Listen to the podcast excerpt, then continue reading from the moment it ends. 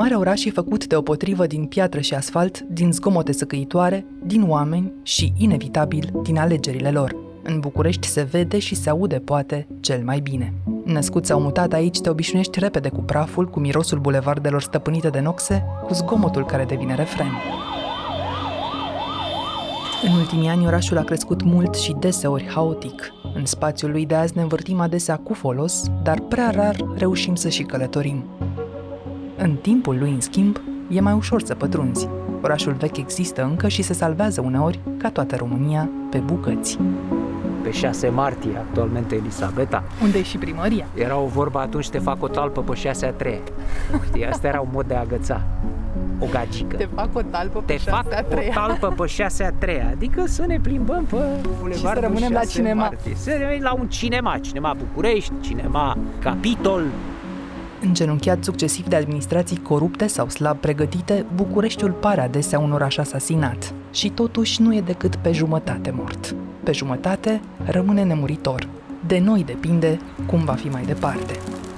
Eu văd Bucureștiul ca un cowboy de la în care tragi și refuză să cadă până la capăt. Adică el încă se mai târăște și cineva mai trage un glonț. Și ai zice că atunci o să se prăbușească și el găsește încă o resursă să se mai ridice un pic și să mai încerce să mai ridice o mână și cineva mai trage un glonț. Sunt Anca Simina și ascultați On The Record, un podcast recorder în care realitatea electorală a marilor orașe primește o explicație.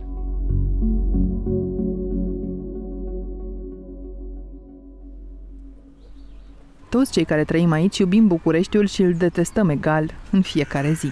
Stările se amestecă pe măsură ce îl traversezi sau îl reduci la mii de lumii mici, care încep întotdeauna pe o stradă, într-o grădină sau în curtea vreunei școli. Azi începem să-l înțelegem de aici, de pe o stradă veche, dar nu dintre cele mai vechi. Pe feroviarilor au fost aduși acum un secol muncitori pentru căile ferate. Li s-au dat apartamente în blocuri interbelice cu două etaje sau case mici cu două-trei camere și curți ascunse în spate. Pe strada feroviarilor stă de 25 de ani Cristian Tudor Popescu. Iar în fața casei o văd pe Sandica, Dacia cu care vom merge în locul din care CTP a condus 15 ani ziarul Adevărul și, în vremuri mai bune pentru jurnalism, Clubul Român de Presă. Bună dimineața! Bună, Ancuț. Încuiați bine? Nu așa de bine. Au călcat. Nu, mi-au furat de mașină. Mi-au furat rachete, mi-au furat roata de rezervă, chestii de genul ăsta. Așa. Și mașina însăși. Și mașina, până la urmă, da. Au luat-o pe bucăți. Mulțumesc! Nu e ușor să urci în mașina dumneavoastră. Nu, nu, nu e ușor nimic cu mine, în general. Așadar, Sandica. Da. De când o aveți? O, în primăvara lui 2015. În mai a fost furată de aici blanșeta, exact pe locul ăsta. Și mi-am luat-o pe Sandica. V-a plăcut vreodată să conduceți prin București? Nu. În general nu-mi place să conduc. Mi se pare pierdere de timp. Aha. Atunci mergem la Casa Presei? Mergem.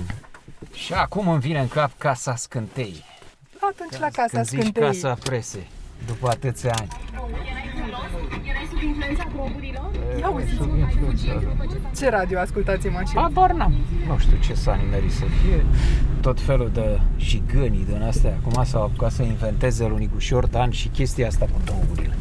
Ce să facă și ei. Vedeți, eu am făcut aici o greșeală. Am întors prea din scurt pe lângă scoar. Ar fi trebuit să mă duc mai încolo. Pentru că așa trebuie. Acolo era linia punctată pentru întoarcere, era mai încolo. E, Vă explicați de ce facem excepțiile astea cu noi înșine? da, De ce? Ne din grăbim? pricina, din pricina vocației diagonale. Spiritul diagonalei la români înseamnă așa că dacă se trage undeva un uh, traseu în unghi drept, Mhm. în foarte scurtă vreme vom vedea pe ipotenuza respectivă o cărare. Să taie o potecă. Așa.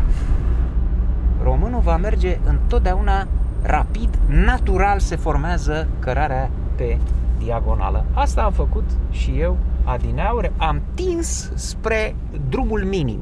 Dar o faceți pentru că sunteți bucureștean sau o faceți pentru că sunteți român? Pentru că sunt român, de aceea o fac. Totuși în București se vede mai repede tentația asta pentru scurtătură. Da, da. În rest, respect regulile de circulație. Dar astăzi mai distingeți bucureșteanul de nebucureștean aici? Da, în trafic da. De ce? De exemplu, dumneavoastră în trafic acum ați fost bucureștean? Nu, nu m-am comportat Așa? ca un bucureștean. Uite, hai să ne ducem aici, în mijlocul platoului, deși nu că aici deranjăm porumbei. Asta e în pace. Așa, ne ducem aici. Nu m-am comportat. Bucureșteanul este, statistic vorbind, este de un tupeu încremenitor în trafic. Așa îl recunoști. Cei din provincie sunt uh, mai uh, timizi. Nu se bagă în tine în halul în care o fac uh, șoferii din uh, București, indiferent ce mașină au. Și cei care au uh, Logan uh, sau, uh, mă rog, Dacia Sandero, ca mine. Și ăștia sunt uh, extrem de agresivi în orașul ăsta uh, și nu circul foarte mult. Eu circul puțin, nu, nici nu mă duc spre centru că nu mă ține creierul, eu nu pot, nu mă țin nervii să merg în, uh, spre centru. Odată la, eu știu, două zile, trei, eu am un incident serios în trafic Ca de exemplu. merg liniștit și din lateral îți iese cu spatele cineva care nu se uită nici în stânga, nici în dreapta. Sau cei care fac uh, slalom special. Știi, știi de fapt foarte bine. Ca, mă rog, nu slalom special, ci ca pișatul boului. Că Și de ce ziceți că e vorba ăsta e de bucureștean? persoane. Poftim? De ce ziceți că ăsta e bucureșteanul? Adică născut, crescut Pentru sau... că îi văd uh, numărul de București de pe mașină.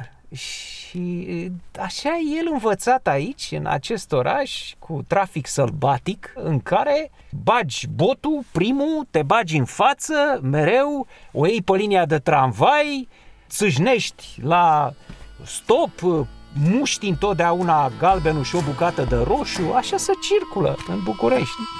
Grabă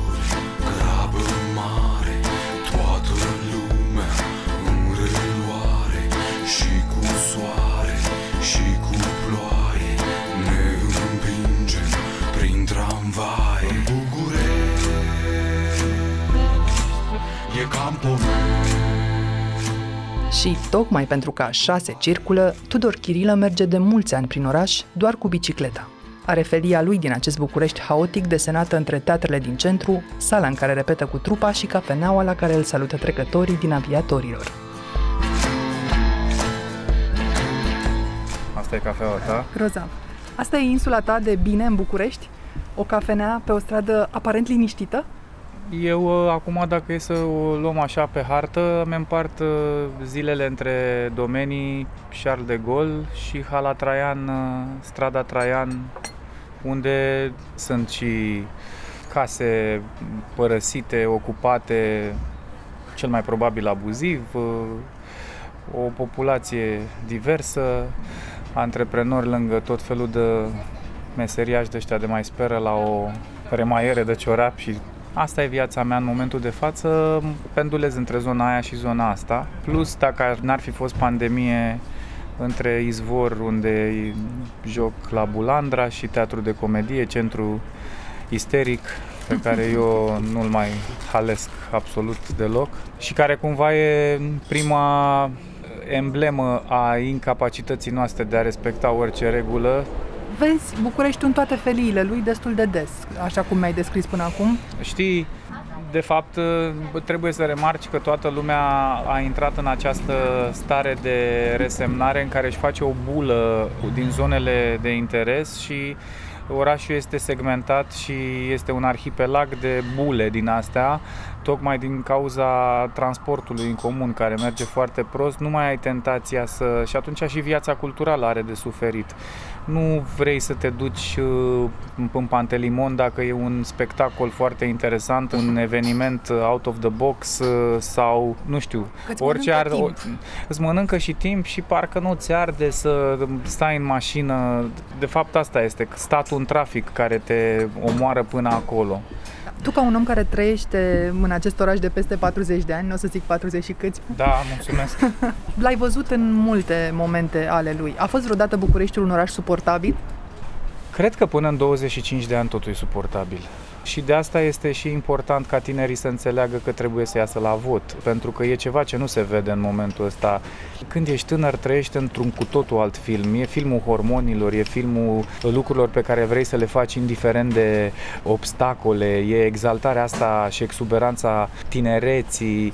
Nu te preocupă infrastructura, nu te preocupă exact că la parcat. Te preocupă să știi dacă se gândește fata aia la tine sau nu, ce facultate ți alegi, cu cine poți să te asociezi ca să faci un proiect, ce voluntariat să mai faci. Eu eram student la facultate, îmi pierdeam viața prin zona uh, Matei Voievod, Popa Soare, Strada Rondă, unde sunt casele alea superbe, moștenirea aia neobrâncovenească, boierii care construiseră și treceam zilnic pe acolo, mă duceam către facultate, la marginea pieții Alba Iulia, la unde se construiseră căminele și traversam zilnic cartierul ăla, nu-l vedeam, nu aveam uh, ochi și educație pentru uh, diferențele atât de evidente între vechea arhitectură, noua arhitectură și lipsa oricărui plan de urbanism. Nu mă preocupa chestia aia. În anii 90 știam, simțeam că e un oraș urât, că e o moștenire a comunismului și speram să se schimbe, dar vezi, ne la momentul ăla ne lua fața un McDonald's sau un import occidental de culoare și de lucruri, ni se părea că orașul crește dacă a venit McDonald's în oraș. Sau Michael sau, Jackson. Sau Michael Jackson. Știi, și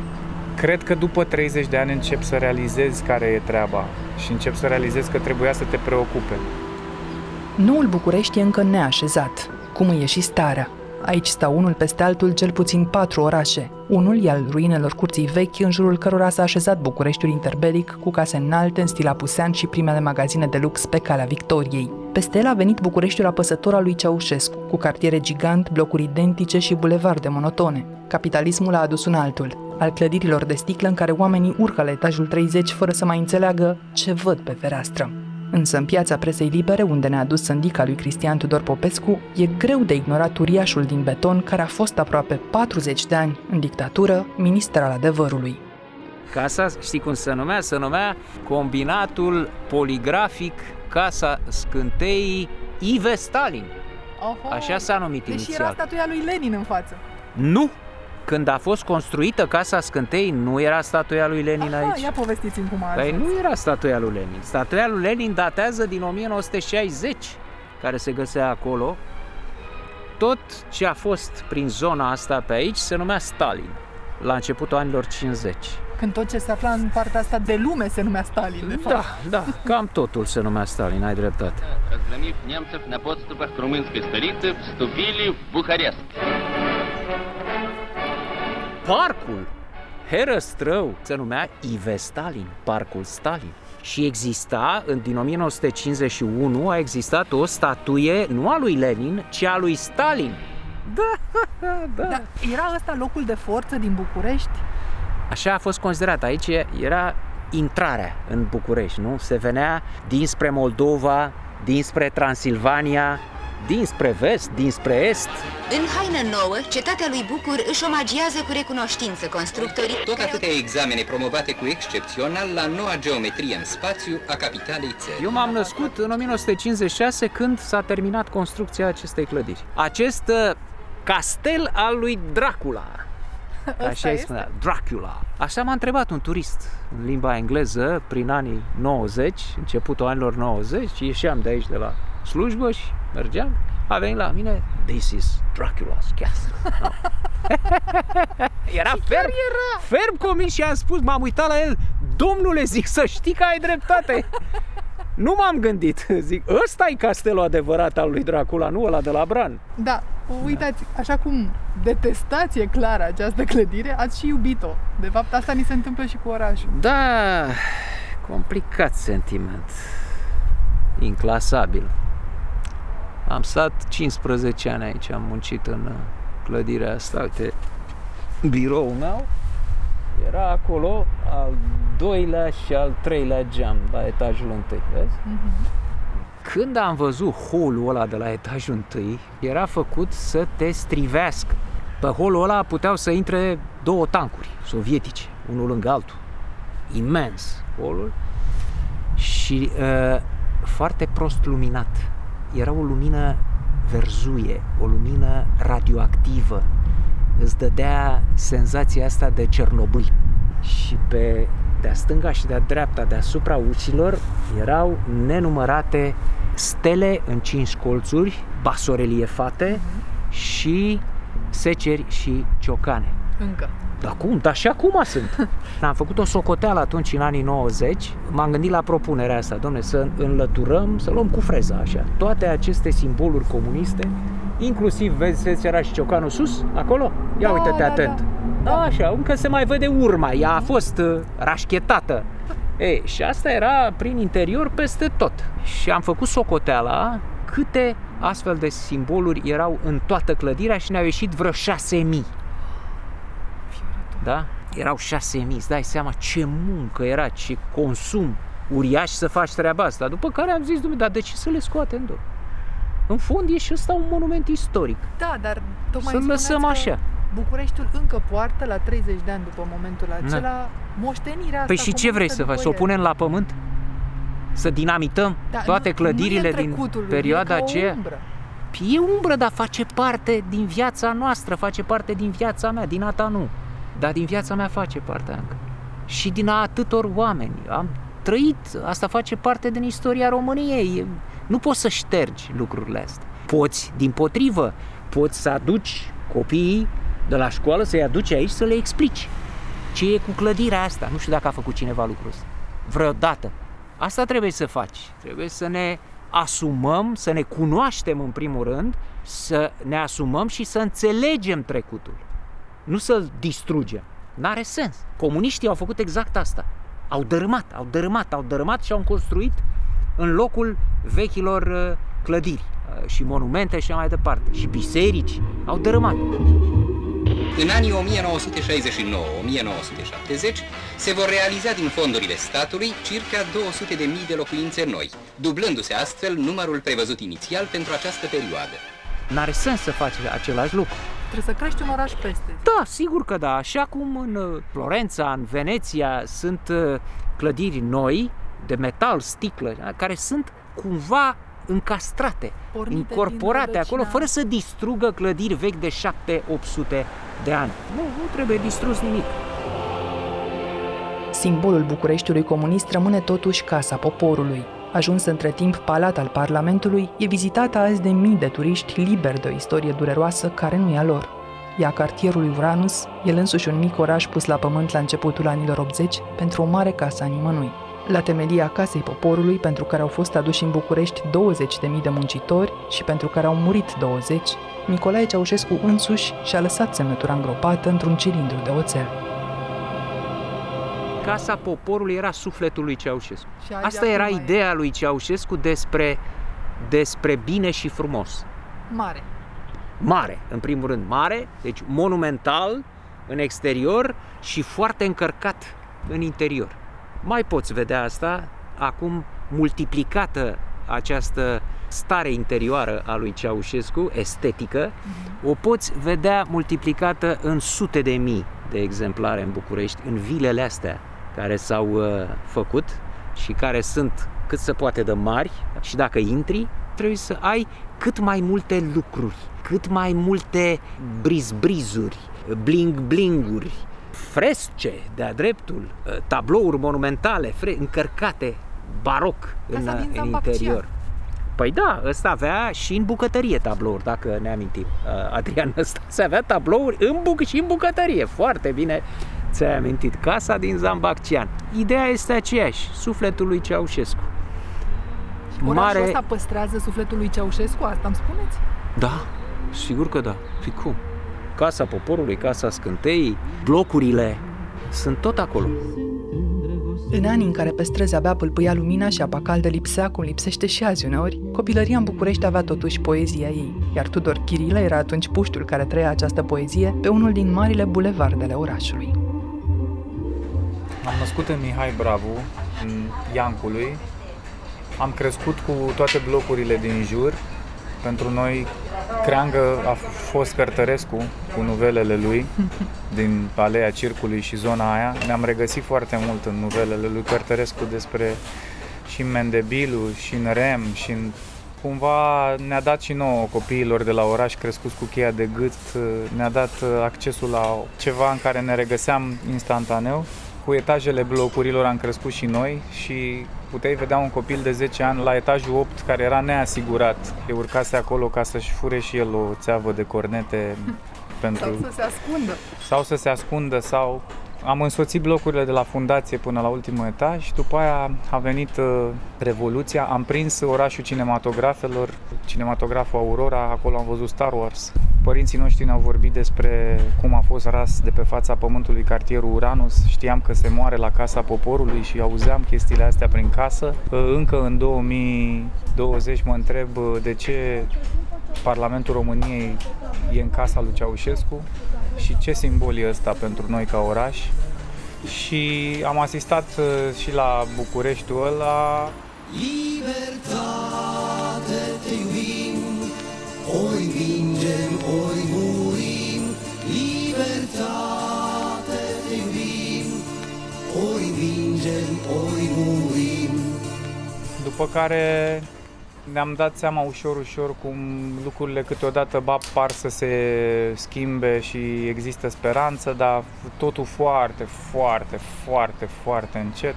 Nu-mi dau seama când am ajuns atât de multe mașini, iarăși asta spune ceva despre noi, nu-mi dau seama când transportul în comun s-a blocat atât de mult, tot asta s-a întâmplat în timp și noi ne-am văzut de treaba noastră prea mult, mult prea mult, ne-am văzut doar de treaba noastră fără să vedem că orașul se scufundă cu noi văzându-ne de treaba noastră. Ori vingem, ori murim. Există o muzică a Bucureștiului? Tu ți-ai explicat de ce ritmul unor cartiere era maneaua sau era hip-hopul într-o vreme? Dacă că și acum ritmul unor cartiere e maneaua și n-ar trebui să ne mire, pentru că ăsta e sudul țării. Cultural, ă, asta este o realitate pe care trebuie să o acceptăm. Aș spune că hip-hopul totuși a fost un ă, fenomen care n-a ajuns la fenomenul, de exemplu, al jamparalei, știi, și al muzicii lăutărești, al manelelor. Ăla e, de fapt, adevăratul filon ă, al sudului.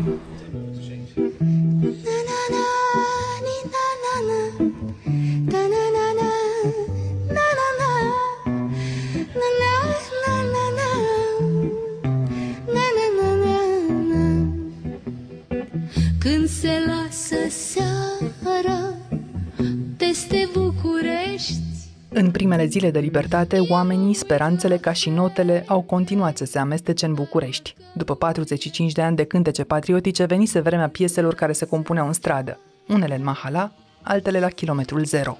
Odată cu muzica din piața universității, apărea o nouă generație de oameni ai Bucureștiului. Ar trebui să vină în fruntea țării toți ce au murit în 45 de ani. Noi am trăit vremuri tulburi în care era un mix de indignare față de cum puterea țării era preluată de aceiași foști comuniști uh-huh și era indignarea asta până în, ace- în același timp un mix, un cocktail de speranță cu indignare și de puțin uh, divertisment, că piața universității a fost și un soi de Woodstock, dacă vrei, local, urban, în care se cânta, se vorbea, te duceai în piața universității și ca o atracție, luam semicursiera și hai acolo după ore. Generații se cade, se sting Și tinerii râd către stelele reci Ai cântat în piața universității? Mm, Cu ei din Cu public, ei, da. da, da, da, da, da. Cântam și tocam uh, casetele luate din uh, piața romană, de la mm, rockerii care aveau tarabele cu casete, cu imnurile pieții universității. Și p- cumva pentru noi a venit ca o chestie normală să votăm, adică era ceva, nici măcar nu, nu ne spunea nimeni că e o datorie, pur și simplu mergeam la vot, tot liceul a mers la vot. De-abia așteptam să fim a 12-a să votăm, adică ni se părea o chestie foarte tare, bă, o să ne ducem pune ștampila. Era un act de maturitate și era ca mersul în armată, era un act de bărbăție, bă, am votat. Tiriplicii ăștia dintre a 11 nu votează. Noi votăm, nene, suntem a 12 Am făcut 18 ani, Și vă gândeați atunci, nu avem cu cine? Uh, erai mic și știai uh, și votai rău cel mai mic. Am crescut în cultura asta cu toții și am, am votat. nu eram atât de prezenți ca tineri în dezbaterile uh, electorale uh, și nu înțelegeam to- poate toată dinamica și nu ne dădeam seama și ne uitam ca niște tineri mai puri așa la uh, promisiunile erau livrate unui uh, public uh, neavizat. Asta era Și încă problema. naiv. Și încă naiv, dar a- aș putea spune că asta era o chestie care ținea de toate generațiile.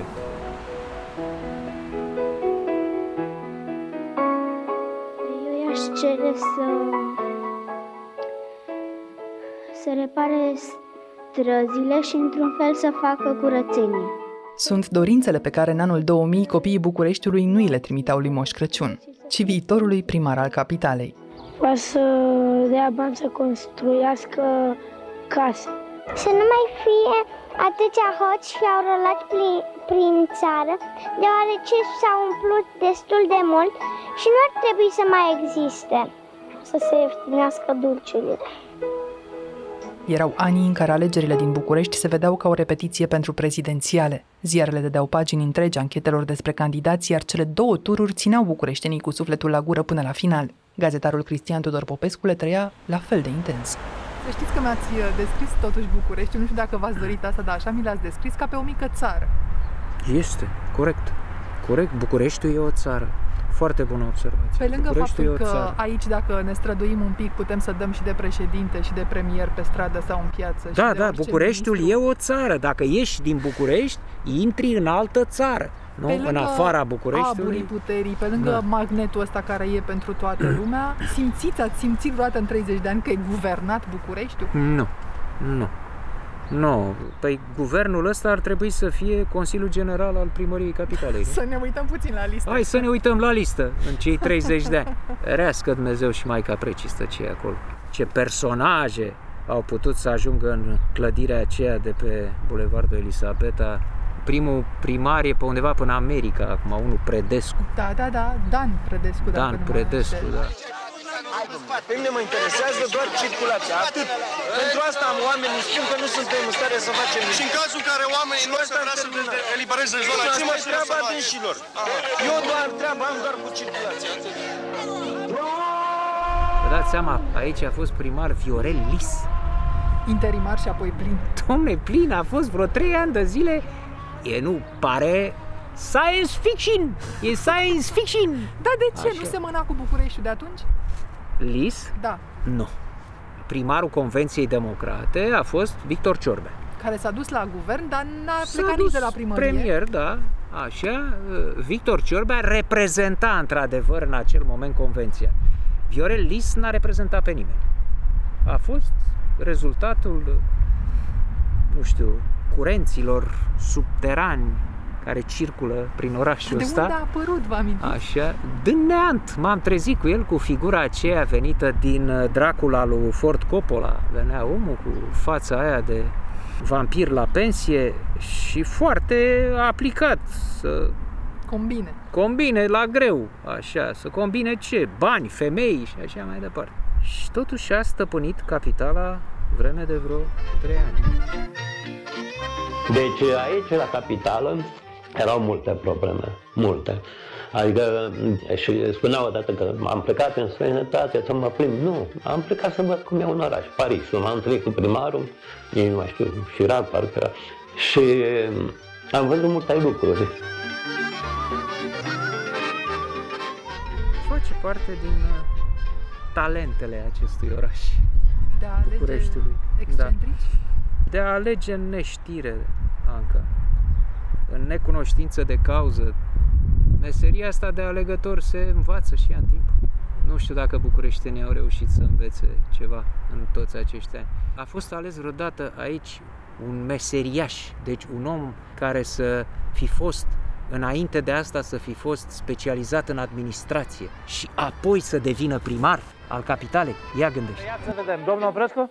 Hai să ne întâlnim sâmbătă seară. Într-o cârciumioară la șosea Merge! Unde cânt un pian și o vioară Și unde nu ne vede nimenea Bravo! Bucureștiul era cu, dacă vă amintiți, cu Autostrada autostrada suspendată. zburătoare, zburătoare, suspend. Deja ne vedeam în science fiction-uri, așa, cu Oprescu. Asta era Oprescu, pe urmă a venit cu fântânile cântătoare, da? Cu artezienele care nu știu ce să cânte acolo. Mozart, Giamparale, pe astea. Asta era Oprescu, habar n-avea despre problemele Bucureștiului și a fost ales. Se vorbea cum vorbea în stilul ăla de mușca cuvintele, de rămâneau decapitate. Asta era Oprescu. Complet incoerent, da? Cu spume la gură. Un ne- intelectual, domnule Un Popescu. intelectual, da. Și a fost ales Oprescu. Eu m-am realizat în cariera mea, e foarte adevărat că mă întâlnesc cu oameni pe stradă și mă întreabă, domnul doctor, aveți o meserie, dumneavoastră lucrați la spital, sunteți chirurg, vă mai aduce câte un bolnav, câte ceva, și eu de ce mai vreți dumneavoastră la primărie? Niște realizări în domeniul administrației părea să fie avut Adrian Videanu că venea de la guvern. De la borduri. A, da, sigur că da.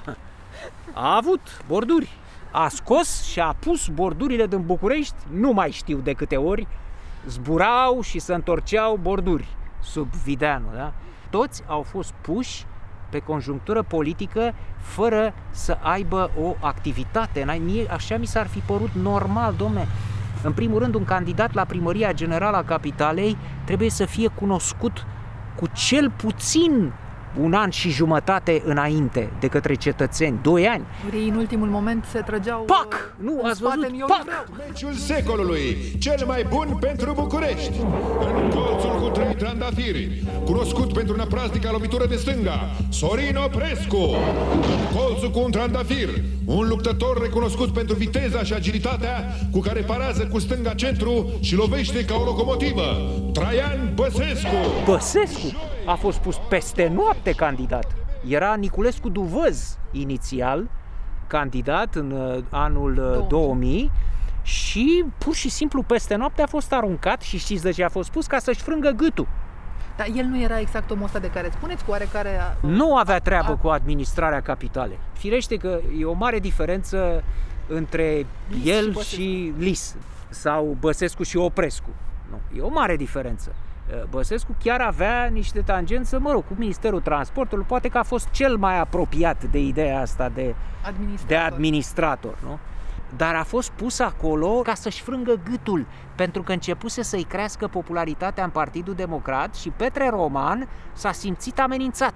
Și atunci a zis, dom'le, cum să-l uh, termin eu pe ăsta? Îl pun să candideze fără nicio Un șansă. Constanțean la București. Așa, Un șut. o să fie terminat, da? Cu Oprescu era în cursă. Am venit.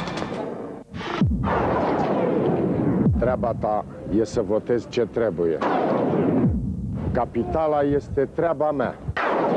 Știți că pot. Și a început de la zero. Băsescu era sub nivelul mării. Oprescu sus și că a câștigat a fost realizarea lui Băsescu personală.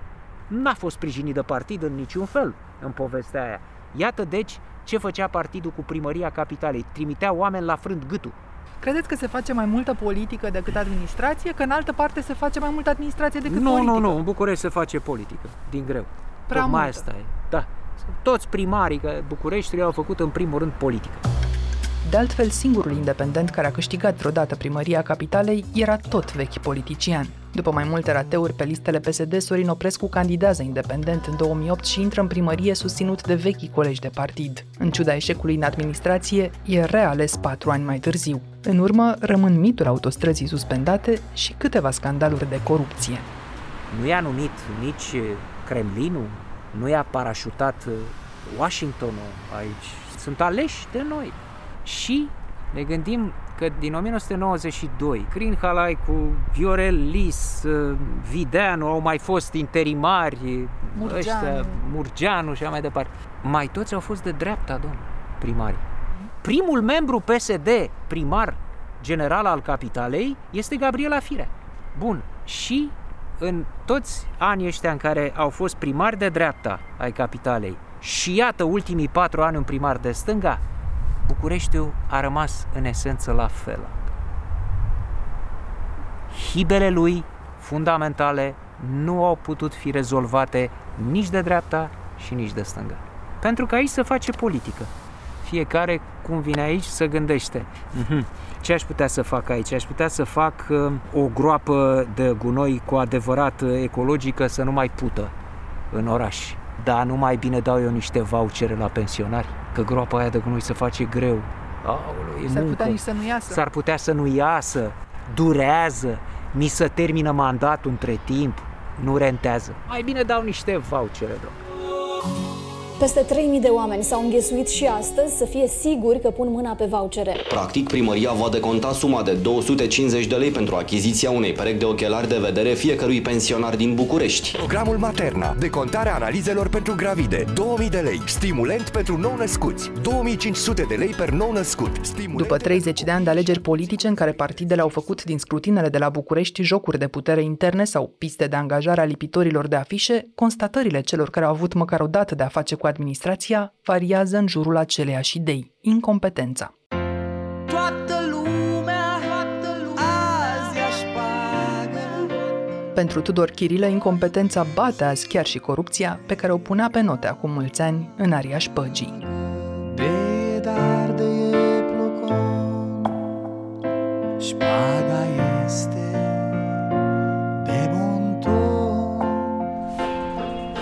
Avem o mare problemă de incompetență la nivel administrativ, uriașă, care este repartizată profund în uh, țesuturile aparatului administrativ până în cele mai adânci uh, locuri și uh, e foarte greu să populeze administrația cu oameni competenți, cu oameni care să înțeleagă ce au de făcut, să aibă inițiativă, să poată să citească un document, să poată să înțeleagă repede un proiect european. Nu avem scriitori de proiecte în momentul ăsta la primărie, deși avem exemple de bună guvernanță în țară.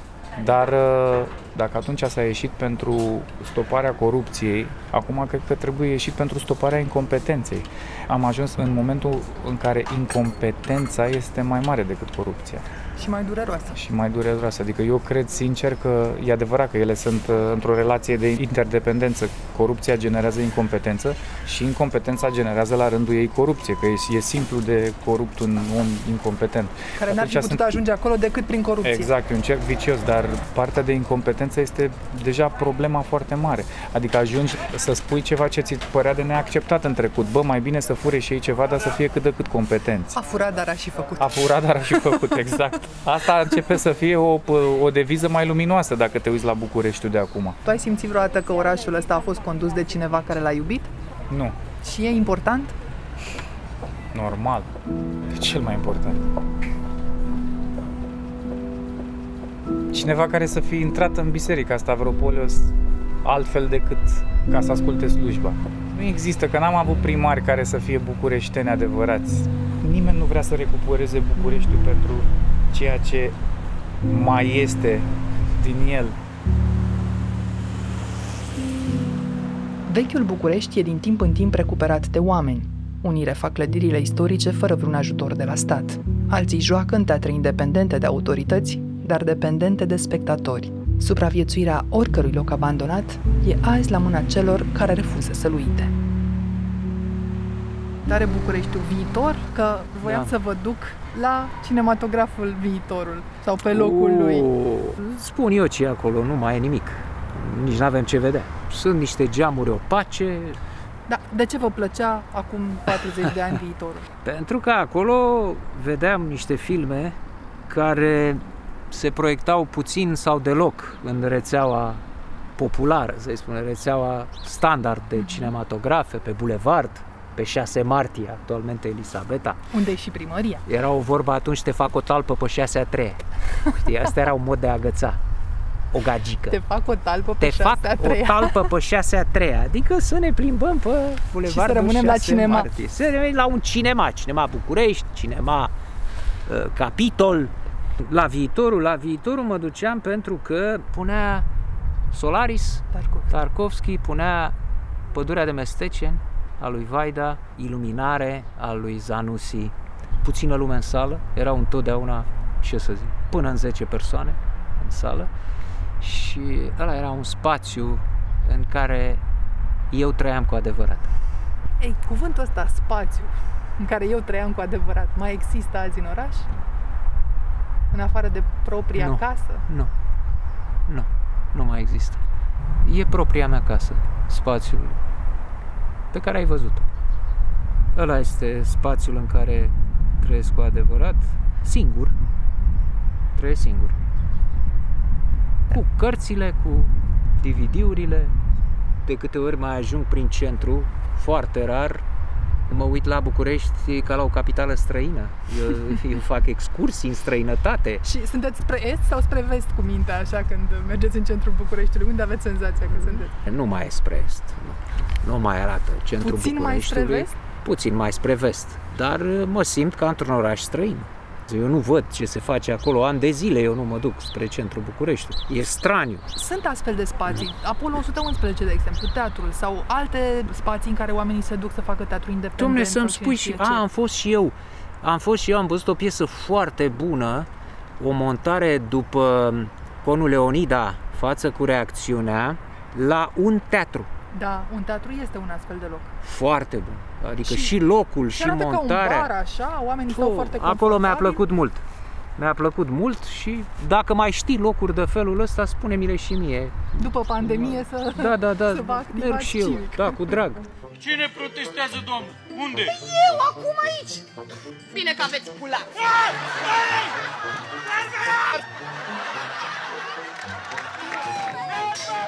Există foarte multă efervescență în zona independentă și mi se pare extraordinar. Există foarte multă inițiativă și există foarte mult uh, antreprenoriat care iată că nu este ucis de lipsa de m, atenție pe care statul o acordă acestui sector. Deci în momentul ăsta sectorul independent este practic lăsat să se zbată ca peștele pe uscat. Teatrele sunt văzute doar ca o posibilitate de a mai aduce niște voturi prin niște endorsări uh, mai mult sau mai puțin discutabili. Am trăit aseară un astfel de moment în Cismigiu, când Teatrul de Revistă a dat un spectacol de zilele Bucureștiului. Exact așa e. Dar Quiz electoral, nu? Da. Ori eu dacă spun acum cuiva cu cine să voteze, știi, sunt uh, pus la zid. Nu că aș face asta, dar ca idee. Să vă spun ce bine e aici. aici văd că e un spectacol de zilele Bucureștiului. Este Bucureștiul un oraș pe care îl putem sărbători? Ce să sărbătorim nu prea avem. De ce? Ce ne lipsește? Multe în București ne lipsesc în momentul de față. La, asta în politic vorbim. Păi în politică, Cultural, pentru că vin avem- alegerile avem și ce până la urmă e un moment bun să ne gândim dacă avem de ce să-l sărbătorim. Păi da, normal. asta sperăm și noi acum. Să vedem ce se întâmplă. Și v-ați făcut deja o opinie? Avem un singur candidat din punctul nostru de vedere. Dacă n-ar fi Ne- fost Băsescu, era mai ușor, dar așa e cu emoții.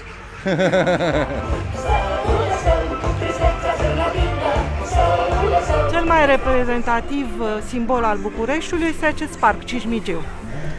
Din nefericire locuiesc în apropiere și am copii. Este cel mai mizerabil posibil loc. Doamna Fira stă vis-a-vis. În fiecare dimineață pe geamuri vede un parc neîngrijit care este și monument, apropo. Credeți că se uită?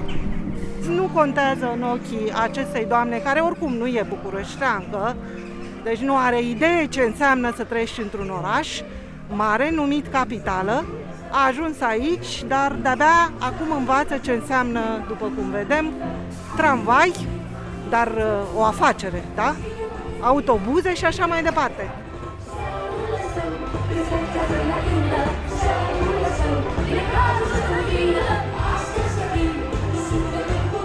Și ziceți că alegerilor să schimbe ceva? Uh, nu știu ce să zic. De fiecare dată sperăm chestia asta, mergem la vot cu încredere, dar nu știu ce să zic. Măcar merge. Mergem, de mers mergem sigur. Acum votăm rău cel mai mic, ca de obicei. E adevărat ce se spune că fiecare popor are conducătorul pe care îl merită la un moment dat. Și cred că, da, avem ceea ce merităm la momentul ăsta. Iubiți bucureșteni, trebuie să vă spunem și la mulți ani și multă sănătate, că astăzi este ziua Bucureștiului. La mulți ani, mulți sănătate ani. și voie bună tuturor! În această atmosferă de voie bună la care mulți asistă mâhniți de peste gard, plutește în aerul Cismigiului fantoma primarului în funcție. Primăria a plătit pentru spectacol, dar Gabriela Firea a lipsit de la sărbătoare. I-a urat Bucureștiului la mulți ani pe Facebook, acolo unde și-a dus de altfel întreaga campanie. Grija pentru imagine nu surprinde însă la fosta prezentatoare TV. Gabriela Firea nu și-a ascuns niciodată nici ambiția, nici talentul de producător cu care pune în scenă clipuri de familie sau ode adresate sieși.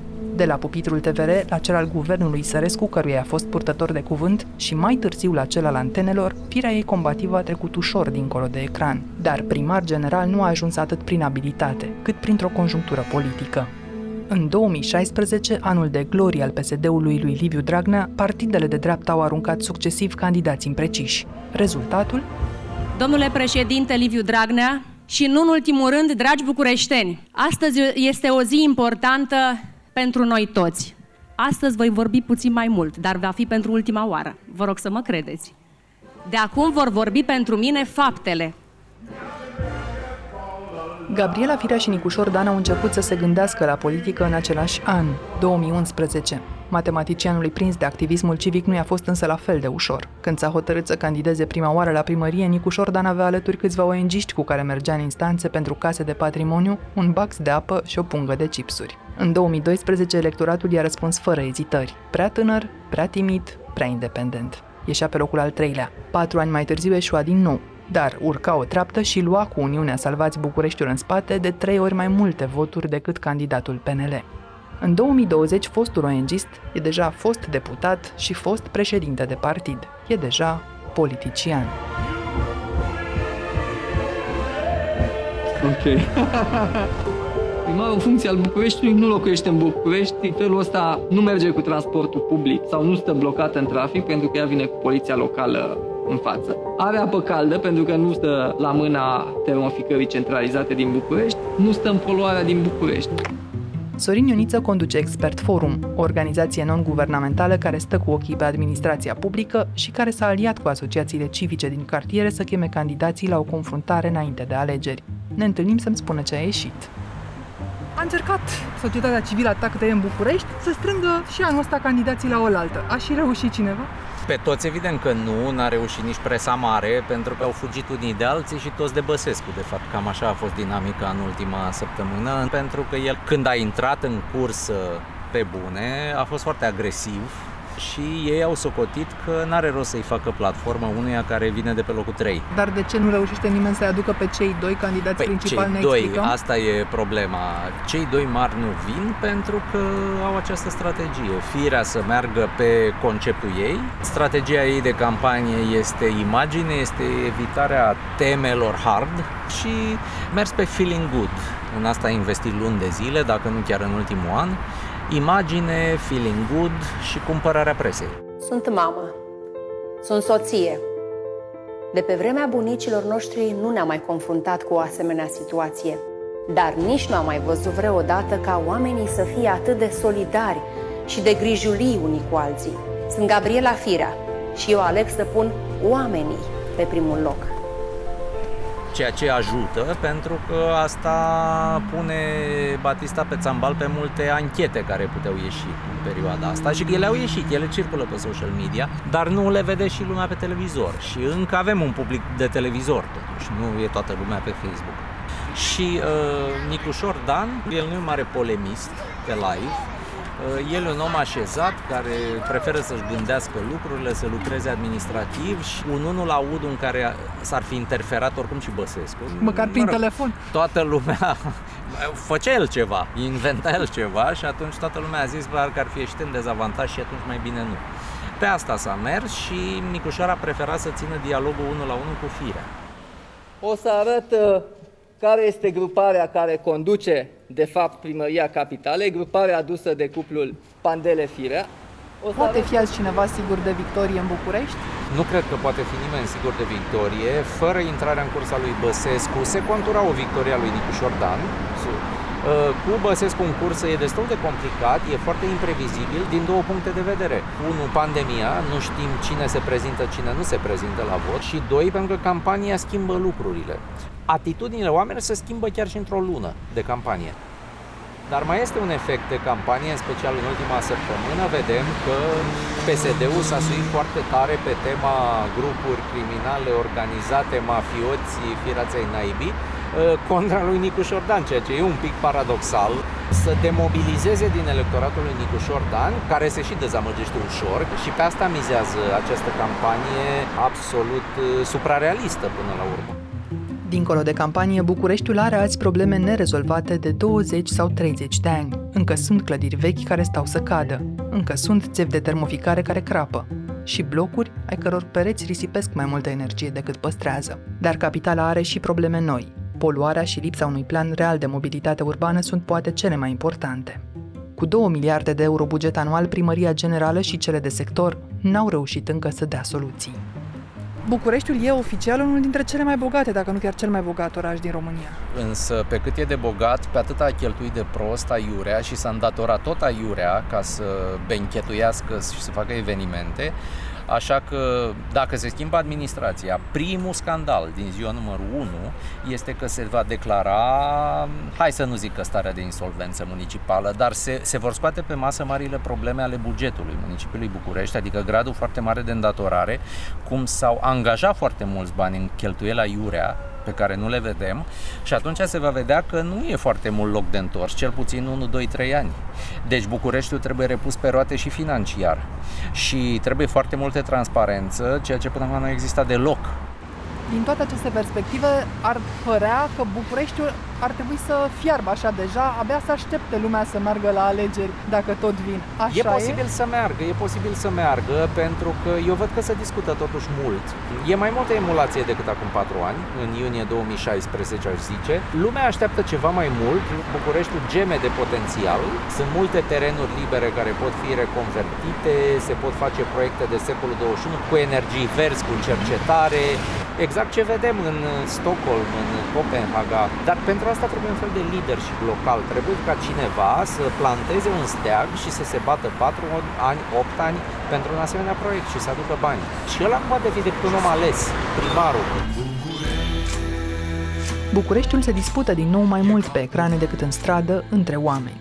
Cu individualismul lor feroce, bucureștenii au mereu și alte griji. Pare că orașul ăsta are un blestem, nu este un oraș decât în care oamenii vin să facă bani. Și mi se pare și nedrept uh, cum suntem așa catalogați drept uh, mitici, pentru că lumea pune în amestec orașul ăsta, dar care orașul ăsta nu mai e de mult al miticilor. Este un oraș în care toată țara a venit să facă bani, să trăiască și să nu și-l asume. Nu știu câți oameni veniți din țară își asumă orașul ăsta și se îndrăgostesc de el și zic, băi, hai să facem ceva pentru, pentru el. Dacă e să vorbim într-o notă pozitivă, eu văd Bucureștiul ca un cowboy de la în care tragi și refuză să cadă până la capăt. Adică el încă se mai târăște și cineva mai trage un glonț. Și ai zice că atunci o să se prăbușească și el găsește încă o resursă să se mai ridice un pic și să mai încerce, să mai ridice o mână și cineva mai trage un glonț. Dar n-a căzut. E ca un om în care tragi glonț după glonț și e, dacă vrei, uh, Al Pacino în Scarface la final, când se trage în el și nu moare, nu cade. Dar nu cade pentru că el e pe cocaină, e total, adrenalina e uriașă și cumva orașul ăsta... Nu pentru că suflă. Da.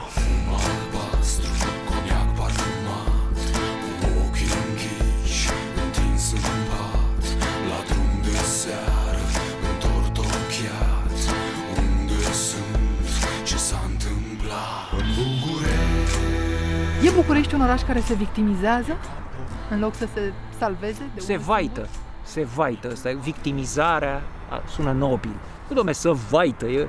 Știi cum e Bucureștiul? Cum e? E ca Bombolini! Bombolini! Îți amintești? Filmul cu, cu Anthony Quinn? Extraordinar, știi? Omul e primar într-un uh, oraș italian și a ascuns vinul. A ascuns vinul că au venit nemții să ocupe orașul și ăsta avea o producție formidabilă de vin, l-a ascuns pe acolo, să nemții nu găseau vinul. Adică nu găseau vin. Și ăsta îi spune, la un moment dat fac ei un, un târg acolo, ofițerul neamț, cred că era Hardy Krüger, mm-hmm. discută cu Anthony Quinn și zice, domne, să ne dați atâta, nu știu câte cere, câte butoaie de vin să îi le dea. La care ăsta începe Anthony Quinn începe înțelegi? Lovit de preț, cum ar veni. Așa e București. Să vaită ca bombolinii. Să vaită, dar nu face nimic ca să schimbe soarta. Da? Cunoști genul ăsta de oameni care ajung la o, un soi de satisfacție în a-și plânge de milă. Poftim? O satisfacție a Da, insatisfacției. da, își plâng de milă, domne. Asta face Bucureștiul de atâția și atâția ani și nu vor, în- de fapt, nici nu mai vor să fie deranjați din starea asta de a-și plânge de milă, da? Toți spun, domne, nu se mai poate, sunt nenorocit, vai de capul meu, cu tare. Ai făcut? Nu fac nimic, bineînțeles, să schimb, dar nu. Dar îmi plâng de milă. Ne salvează alegerile din asta sau noi înșine? Păi alegerile sunt uh, dependente de noi înșine. Nu? Acum sunt, înainte de 1989 nu erau, dar acum sunt. Acum ne găsim în cea mai împuțită situație pentru o ființă umană. Trebuie să decidem pentru noi înșine.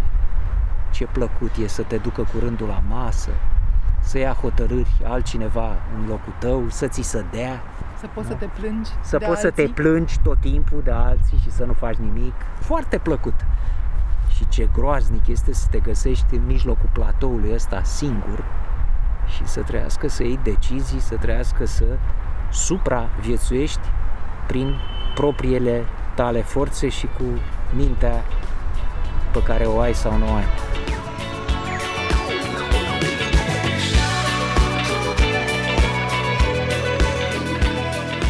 Ați ascultat On The Record, un podcast săptămânal produs de Recorder și susținut de Banca Transilvania.